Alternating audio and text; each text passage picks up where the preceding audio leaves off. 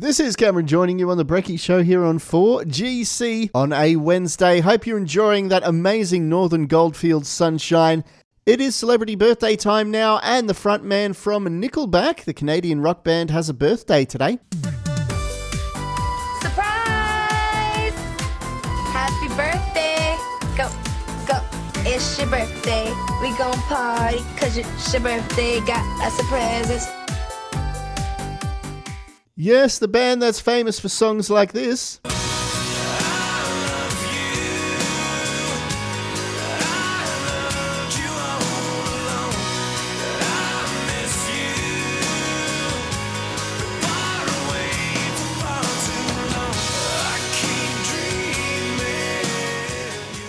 And songs like this.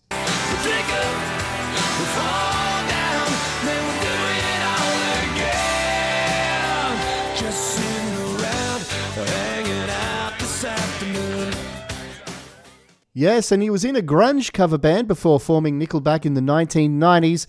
And from 2001 to 2011, Nickelback had five consecutive albums reach number one on the Canadian charts. And his brother Mike is also the bassist for Nickelback. And once dated Avril Lavigne. I am, of course, talking about Chad Kroeger. He was born in Hanna in Alberta, Canada on this day in 1974. He turns 49 today. So, a very happy birthday to Chad Kroeger from Nickelback this morning. And I'll have more interesting animal facts from the internet a little bit later on. But up next, it is more great music on the way and Shirley Ways News on 4GC.